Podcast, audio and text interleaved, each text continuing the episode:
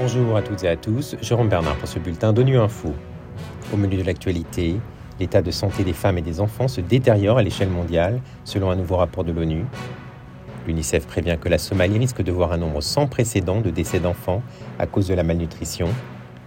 Et la dignité pour tous était le thème de la Journée internationale pour l'éradication de la pauvreté, célébrée hier.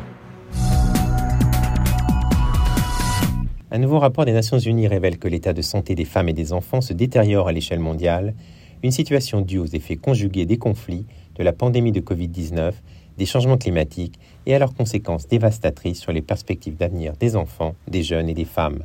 Philippe Coste nous en dit plus.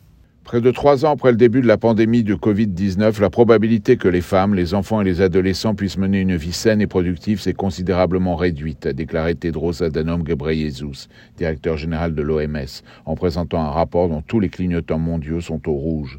En 2021, on dénombrait 25 millions d'enfants non vaccinés ou sous-vaccinés, soit 6 millions de plus qu'en 2019. Dans 104 pays, 80% des jeunes élèves ont subi une perte d'apprentissage en raison de la fermeture des écoles, et plus de 10 millions ont perdu un qui s'occupaient d'eux des suites du Covid-19. Cette même année, plus de 80 millions de personnes ont dû fuir leur domicile en raison de la guerre ou de persécution. Les chiffres confirment aussi l'extraordinaire injustice géographique. Un enfant né dans un pays à faible revenu a une espérance de vie moyenne de 63 ans, contre 80 dans un pays développé. En Afrique subsaharienne, une femme a près de 130 fois plus de risques de mourir des suites d'une grossesse qu'en Europe et en Amérique du Nord. De quoi justifier les inquiétudes du chef de l'ONU, Antonio Guterres. Notre incapacité à tenir nos promesses est due au fait que nous ne parvenons pas à les inégalités qui sont au cœur des crises mondiales, qu'il s'agisse de la pandémie, des conflits ou de l'urgence climatique, a-t-il déclaré.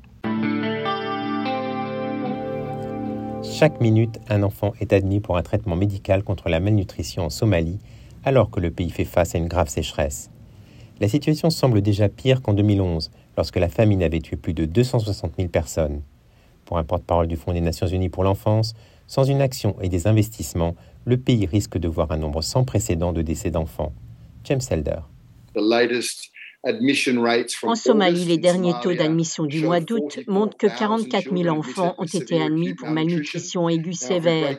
Si nous analysons ces chiffres sur le mois, cela signifie que chaque minute de chaque jour, un enfant a été admis dans un établissement de santé pour le traitement de la malnutrition aiguë sévère. Donc, un par minute, c'est un enfant dont la mère a marché pendant des jours pour obtenir de l'aide pour son enfant dont la vie est en péril.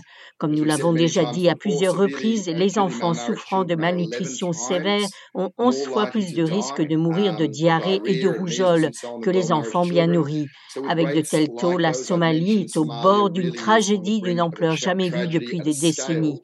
Et bien sûr, les enfants qui se cachent derrière ces statistiques stupéfiantes et effrayantes sont ceux qui parviennent à atteindre un centre de traitement. La dignité pour tous dans la pratique était le thème de la Journée internationale pour l'éradication de la pauvreté. La dignité de l'être humain n'est pas seulement un droit fondamental, mais constitue la base de tous les autres droits fondamentaux et est au cœur des objectifs de développement durable, comme l'explique au micro de notre partenaire Ecoradio, Pierre Klein, membre permanent de l'association ATD Carmonde. En fait, la question de la dignité, elle a beaucoup d'éléments. C'est comment on est fier de sa famille, de ses racines, comment la société reconnaît aussi nos parents, notre famille. Euh, la dignité, on la sent aussi parce qu'on n'est pas seul, on a des amis, on a des relations positives. Et bien sûr, la dignité, elle est aussi liée au fait qu'on se sent représenté. Et puis encore une autre chose, c'est la dignité, elle est aussi donnée par des droits, droit à l'éducation, droit à un revenu minimum. Donc c'est quelque chose qui se construit petit à petit. En fait, les 17 ODD, l'objectif de développement durable, ils sont tous des briques qui construisent aussi la dignité. Hein. L'ODD 1 autour de la question du revenu, l'ODD 2 autour de l'alimentation, le 3 autour de la santé, le 4 autour de l'éducation, l'égalité des gens. Tout ça, en fait, la dignité, elle se construit avec tout ça aussi de pouvoir aujourd'hui s'engager, ça participe aussi de son sens de la dignité. Donc c'est quelque chose qui est complexe et si vous aimez tous les ODD ensemble, enfin moi je dirais que la dignité, elle est au centre du cercle des ODD.